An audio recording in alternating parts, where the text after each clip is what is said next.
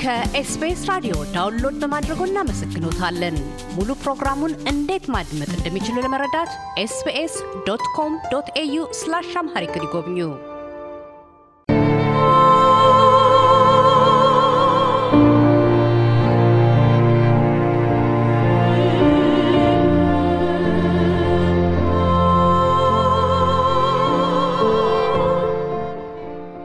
የአገር ባህል አልባሳት የማንነት መገለጫዎች መሆናቸው እውነት ነው። እማማ ጽዮን አንዶምንም የመጀመሪያዋ ኢትዮጵያዊት ባህላዊ አልባሳት fashion designer ያደረጋቸው ይኸው እውነት ነው። በዕድሜያቸው አንድ ክፍለ ዘመን አሸምግሏል። ድፍን መቶኛ ዓመታቸውን ያከበሩት በቅርቡ ሲሆን ከሁለት ቀናት በፊት ህዳር 29 2015 ከዚህ ዓለም በሞት ተለይተዋል።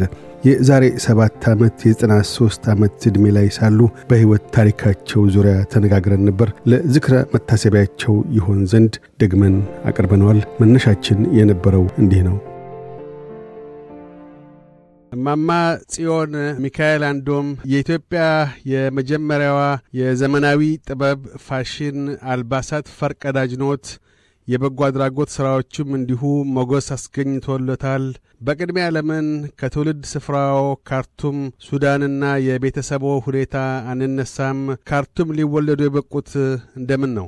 መቼስ እንደ ሌላ ሁሉ ኢትዮጵያዊ ሆነ ሌላ አፍሪካዊ ሆነ መቼስ ሌላ የተሻለ አገር ትምህርት ያለው አገር ሲሰሙ ጠፍተው ይሄዳሉ ሊማሩ ከፍ ያለ ትምህርት እና አባቴም እንደዚህ ነው። በኤርትሪያ ትምህርቱን በስዊዲሽ ሚስዮን ጨርሶ ወደ ካርቱም ለትምህርት ለመጨመር መቼስ የተፈጥሮ ብልህ አዋቂ ቢሆን ነው ይሄንን ያሰበ። ስለዚህ ጠፍተው ከኤርትሪያ ወደ ሱዳን ገባ። እዛ ደግሞ በስዊዲሽ ሚስዮን ተማሪ ስለነበረ የአሜሪካን ሚስዮን ተቀበሉት እና እዛ ትምህርቱን ጨረሰ። እዛ ደግሞ ለመስራት እዛ በቃ ከፍ ያለ ስራ ከያን ጊዜ ሱዳን በእንግሊዝ ግዛት ስር ነች። እንግሊዞቹ ደግሞ ትልቆች ሰዎች ናቸው። ክርስቲያን በመሆኑ የውጭ ዜጋ በመሆኑ አስቦ ጥሩ ስራ ሰጡት እና ከአጠገባቸው ብዙ ጊዜ ነበረ እና መጀመሪያ በአስተርጓሚነት ብዙ ቋንቋ ስለሚያውቅ አሁን የማውቃቸው ቋንቋ ትግርኛ፣ አማርኛ ጣሊያንኛ፣ አረብኛ፣ እንግሊዝኛ ነው። አምስት ቋንቋ እሱም ይሄንን ሁሉ ያውቅ ነበረ። ስለዚህ በአስተርጓሚነት ተቀጥሮ ከእንግሊዝ ጋር ይሰራ ነበር በካርቱም እና በዚህ ምክንያት ነው እኛ እዛ የተወለድን። አባቴ ደግሞ የተማረ ሰው ስለሆነ ስራውን ሁሉ በደንብ መስራት ከጀመረ በኋላ ወደ ሀገሩ ተመልሶ እናቴ በተማሪ ቤት አብሮ የሚማሩ ስለነበረ እና እሷን አግብቶ መጣ። ወደ ሱዳን ሄደ። በዚህ ምክንያት ነው እዛ ሁላችን የተወለድ ነው። እናቶስ ምን አይነት ሰው ነበሩ? ከእናቶስ የቀሰቡት ጥበብ ምን አይነት ነበር? በተለይ ከዚህ ከየሀገር ልብስ አልባሳትና የልብስ ስፌት አኳያ። እናቴ በዛን ጊዜ የተማረች ብትሆንም ትምህርቷ ጊዜ መጽሐፍ ቅዱስ፣ የቤት ሞያ እንደዚህ ነው እንጂ ስለሌላ ትምህርት አልነበራትም። ግን ጎበዝ ነበረች። የአሁኑ ኮስዊድኖች ስላደገች ልብሳችን ቤት ነው የምትሰፋልን። እኔ በዛ መቼስ እናቴ ስለምትሰፋ እኔ ደግሞ አባቴ በአስራ ሁለት እድሜ ማስታወሻ ስጦታ የስፌት ማኪና ገዛልኝ እና በዛ የተነሳ ለአሻንጉሊቶቼ መስፋት ጀመርኩ። ቀስ ብዬም ለራሴ በዛ ነው የጀመርኩት እና በትንሽ በራሴ ከእናቴ እኔ በራሴ በኋላ ደግሞ አስተማሪ አባቴ የቀጠርልኝ እና ስፌት ማኪናዬን ትንሽ ጀመርኩ። በተፈጥሮዬ ደግሞ እግዚአብሔር ሲፈጥረኝ ጎበዝ ነኝ፣ ስራ እወዳለሁ፣ ቁጭ አልልም። ያው አሁን ዘጠና ሶስት እድሜ ነኝ እንደምታየኝ ነው እና ስራ እወዳለሁ። አንጎሌ ደግሞ መፍጠር ይወዳል። ጊዜ ፋሽን የሚባል ምንም የለም።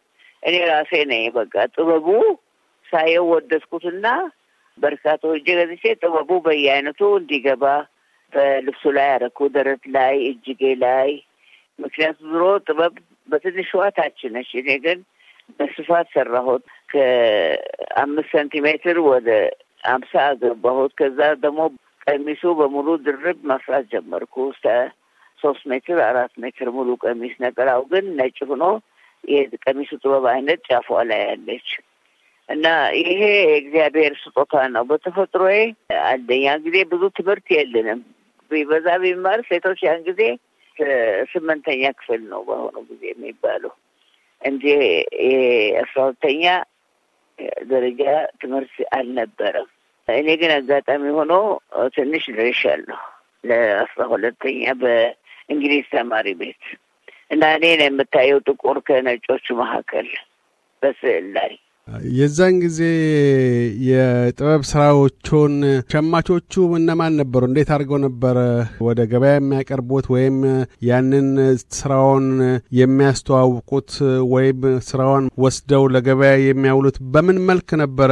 ለባሾቹስ እነማን ነበሩ? ተራው ህዝብ ወይስ ቤተ መንግስት አካባቢ ያሉ ወይዛዝርቶች? እንግዲህ ከደህና ቤተሰብ ስለምመጣ ያን ጊዜ ነውር ነው ልብስ መሸጥ ወይ ልብስ መስፋት ለሰው በገንዘብ ነውር ነው እና ስለዚህ እኔ ለወዳጆቼ እንግዲህ ቤተ መንግስት የጃንሆይ ልጆች የልጅ ልጆች ወዳጆቼ አንዳንድ አሉ። ለእነሱ እንግዲህ ለራሴ ለብሼ ስሰፋ ሲያዩኝ እና ይጠይቁኛል፣ እባክሽ ለእኛ ስፍልኝ ይላሉ። ስለዚህ ሰፋለሁ። ግን በገንዘብ መስራት በእኛ በዛን ጊዜ አይደረግም ነበረ። ግን በጊዜ ብዛት ተገደድኩ። ህዝቡ ልብሱን ስለፈለገ እንግዲህ ቤቴ ሆኜ ልስራ ብዬ ጀመርኩ። ቤቴም ሲጀምር በኋላ መንግስት ጠየቀኝ። ቤት ውስጥ መስራት አይቻልም፣ የህዝቡ ስራው ወዶታል እና ሌላ ሰው የሚሰራ የለም።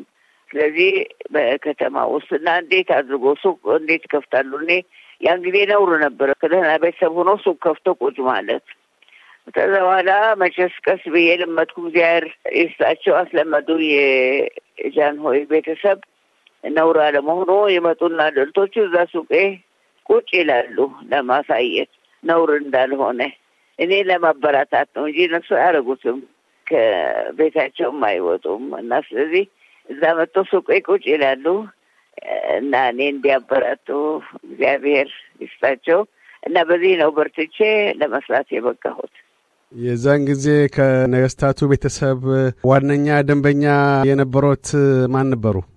ዋይ ሁሉ ወዳጆች የነበሩ እኔ መቼስ አንዱ ከአንዱ አላበጥም። ሁሉ በሙሉ ወዳጆች ናቸው። መጥቶ እኔ ጋ ልብስም ሲወስዱ ቁጭ ብሎ ይጫወታሉ፣ ከኔ ጋ ይውላሉ። በጣም ነው ያበራቱኝ እነሱ ናቸው እንጂ ይህን ያህል ድረስ ምሰራ አልመሰለኝም ነበር። ግን የመጡ እዛ ሱቄ ውስጥ ቁጭ ይላሉ፣ ያጫውቱኛል ነውር እንዳልሆነ እና አበራቱኝ። ምክንያቱም በድሮ ጊዜ ሴት ልጅ ሱቅ ከፍታ መቼስ አትሸጥም ከዳና ቤተሰብ ተሆነች። እና በዚህ ምክንያት ነው አሁን የታወቀውን አሁን ትልቅ ነገር ነው። ሰርቶ ለህዝብ ማቅረብ ሌላ ነው ጊዜው አሁን የስልጣኔ ጊዜ በተለይ ምን አይነት ጊዜ ሲሆን ነው የእርሶ ገበያ ይደራ ወይም ጥያቄዎች የሚመጡት? ለምሳሌ ሰርግ ወይም አዲስ ዓመት የመሳሰሉት ጊዜያቶች ሲመጣ ለፈረንጆቹስ የኢትዮጵያን አገር ባህል ለማስተዋወቅ ሞክረዋል? ቹማ እኛ ለብሰን ስናይ ደስ ይላቸዋል እና ይለብሳሉ። ማለት እነሱ ናቸው እንዳልኩ፣ እነሱ ናቸው የገፋፉኝ፣ እነሱ ናቸው ያበራቱኝ። ብዙ ጊዜ ውጭ ሀገር ነበረ የምኖረው ባለቤቴ ዲፕሎማት ስለሆነ እና እዛ ሲሄድ አቁሞ ይጠይቁኛል። ቤተ መንግስትም እገባለሁ። የንግስት ኤልሳቤጥ እናት አውቃቸዋለሁ እና አባትየው። ስለዚህ እንደዚህ የምታምሪ ሴት ሆነሽ ለምንድን ነው የእኛ ልብስ የምትለብሺ? የራስሽ የለሽም ወይ እያሉ እነሱ ናቸው ያበራቱ። ምክንያቱ ከየት ሀገር እንደመጣሽ ማወቅ አለብን። እግዚአብሔር ይባርካቸው። ፈረንጆች መቼስ አዋቂዎች ናቸው። የራስሽን የራስሽን ልበሽ እያሉ እና ትክክል ነው። አሁንም ይሄም እኔም እንደነሱ አሁን ሆንኩ ለእኛ ሴቶች እነግራቸዋለሁ። ብዙ ጊዜ አሁን የእኛ ሴቶች በዓል ሲሆን ሰርግ ሲሆን ሁሉ የሀገር ልብስ ነው የሚለብሱ፣ ደስ ይላል። ያን ጊዜ ግን ትንሽ ስልጣኔ ስለተጀመረ አይለብሱም ነበር። አሁን ግን ሁሉ አወቀ በጊዜ ብዛት ለእኛ ራሳችን በራሳችን ስናስተዋውቅ ነው ባህላችን ማን መሆናችን እንጂ ፈረንጅማ የራሱ ልብስ ዓለም ሁሉ ነው የሚለብሰው። የራስሽን ግን ስናውቀው አዲስ ነገር ነው። እኛ አንቺን ትማርክናለሽ፣ የአንቺ ልብስም ለመልበስ ትፈልጋለን ያሉ ነጮቹ ጨዎች ናቸው። በጣም ያበረታሉ ሰውን ራሱን እንድችል በራሱ እንዲኮራ። ፈረንጆቹስ የኢትዮጵያን ልብስ ይገዝቦት ነበር? አዎን፣ እንዴ ደስ ይላቸዋል እንጂ ይለብሳሉ። እና በዓል ሲሆን እንዲያሳዩን የእኛ ልብስ ይለብሳሉ። እና እኔም ያስተምራቸዋለሁ። ምክንያቱ ቀሚስ ቀሚስ ነው አያስቸግራቸው። ምክንያቱ በአዲስ ፋሽን ነው የምሰፋው። ምክንያቱ ቀሚስ ቀሚስ ነው፣ ነጠላ ነው የሚያስቸግራቸው። እዚህ ቀስ እያሉ ነጠላም ይለብሳሉ። አሁን የኛ ልጆች ነጠላው አይለብሱትም፣ እንደ ሻል አድርጎ ይይዙታል። ትክክል አይደለም።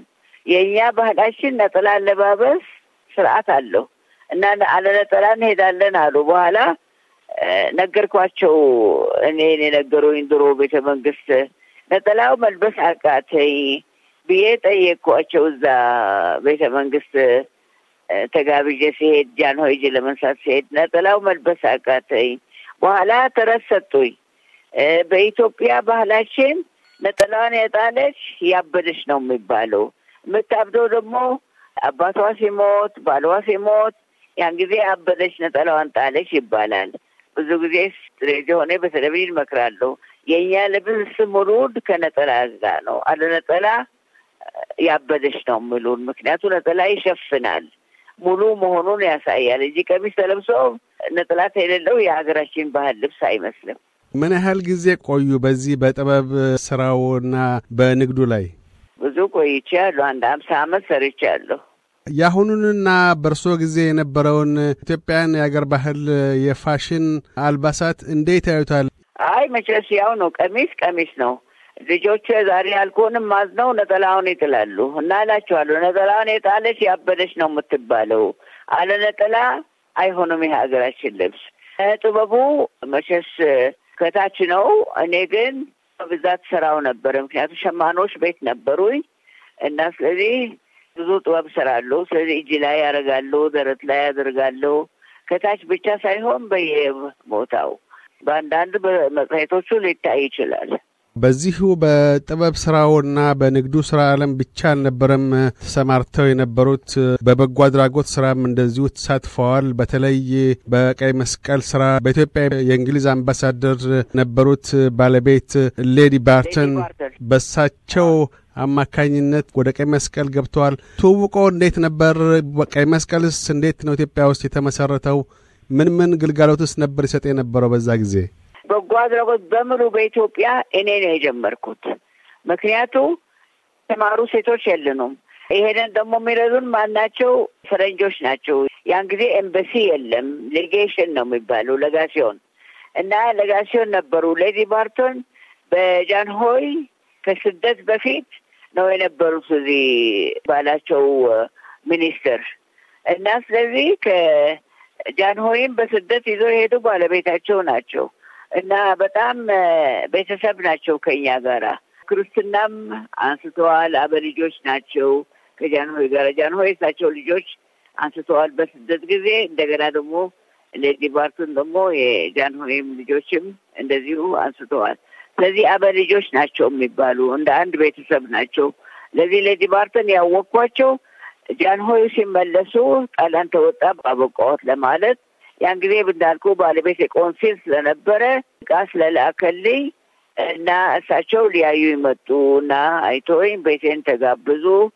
ከብዙ ኢትዮጵያኖች ያስተዋወቅኳቸው በዚህ ወዳጄ ሆኑና በጠዋት መጡና ይዞኝ ባቡር መንገድ እንግዲህ እንለምን ኢትዮጵያ ደሀ ሀገር ነሽ እና ቀይ መስቀል እናቋቁም፣ ሴቶች ማህበር እናቋቁም ብሎኝ ያን ጊዜ ባቡር መንገድ ቆሜ እየለመንኩ ነው። ይሄ ሁሉ የተቋቋመ እና ሰው ሁሉ ያዝናል። እንጂ አማርኛ አታውቅም፣ እኛን ትመስላለች፣ ልብሷ ግን የፈረንጅ ነው፣ ቁማ ትለምናለች ብሎ ያዝኑልኝ ነበር ሰዎቹ እና ገንዘብ ይሰጡኛል። ያን ጊዜ ሬዲዮ የለም። እንግዲህ በጎ አድራጎት የሚለምኑ ሴቶች አሉ ማን ይንገር እና በኋላ ሲቸግረኝ እንግዲህ ወደ ወንድሜ ቢሮ ጀነራል አማን እዛ ሄድ ነበረ እና እሱ ወደ ወዳጆቹ እንግዲህ እዛ ያሉት officer ኦቹ እዛ ሄጄ ለምናሉ ገንዘብ። ከዛ በኋላ ደግሞ ወደ አገር ግዛት አጠገብ ስለሆነ መከላከያ ሚኒስቴር ፊት ለፊቱ የአገር ግዛት ነው። አገር ግዛትም ይዞኝ ሄደ። እዛም ጀራላቢ ነበሩ። ስለዚህ እንደዚሁ ልመናት ጀመርኩ። ከዛ በኋላ ፓርላማን የሄድኩም መለመን ጀመርኩ። ስለዚህ መጀመሪያ ቀይ መስቀል፣ ሴቶች ማህበር፣ አይነ ስውሮች፣ ቸሻር ሆም እኔ ነኝ በልመና የጀመርኩት። ይሄ ደግሞ የጀመርኩት እኔው ራሴ ሳይሆን ፈረንጆች ናቸው። እነሱ ያውቃሉ ይሄ ሁሉ ስራቸው ስለዚህ ነን ይዞ ይዘዋሉ። ነን ይዞ ዘሩ ለኢትዮጵያ መሆኑ ሰውን ይገባዋል እና በዚህ ተጀመረ የሁሉ በጎ አድራጎት እልሃለሁ። ከእማማ ጽዮን አምዶም ጋር ያደረግነው ቃለ ምልልስ በዚሁ አላበቃም። በቀጣዩ ክፍል ስለ ሴቶች መብቶች፣ የእስር ቤት ትውስታዎቻቸው፣ ለታናሽ ወንድማቸው ጄኔራል አንዶም ያላቸውን ትዝታና ፍቅር ያወጋሉ። እያደመጡ የነበረው የ SBS አማርኛ ፕሮግራምን ነበር። የፕሮግራሙን ቀጥታ ስርጭት ሰኞና አርብ ምሽቶች ያድምጡ። እንዲሁም ድረገጻችንን በመጎብኘት on demand እና በ SBS mobile app ማድመጥ ይችላሉ። ድረገጻችንን ኤስቢኤስ ዶት ኮም ዶት ኤዩ አምሃሪክን ይጎብኙ።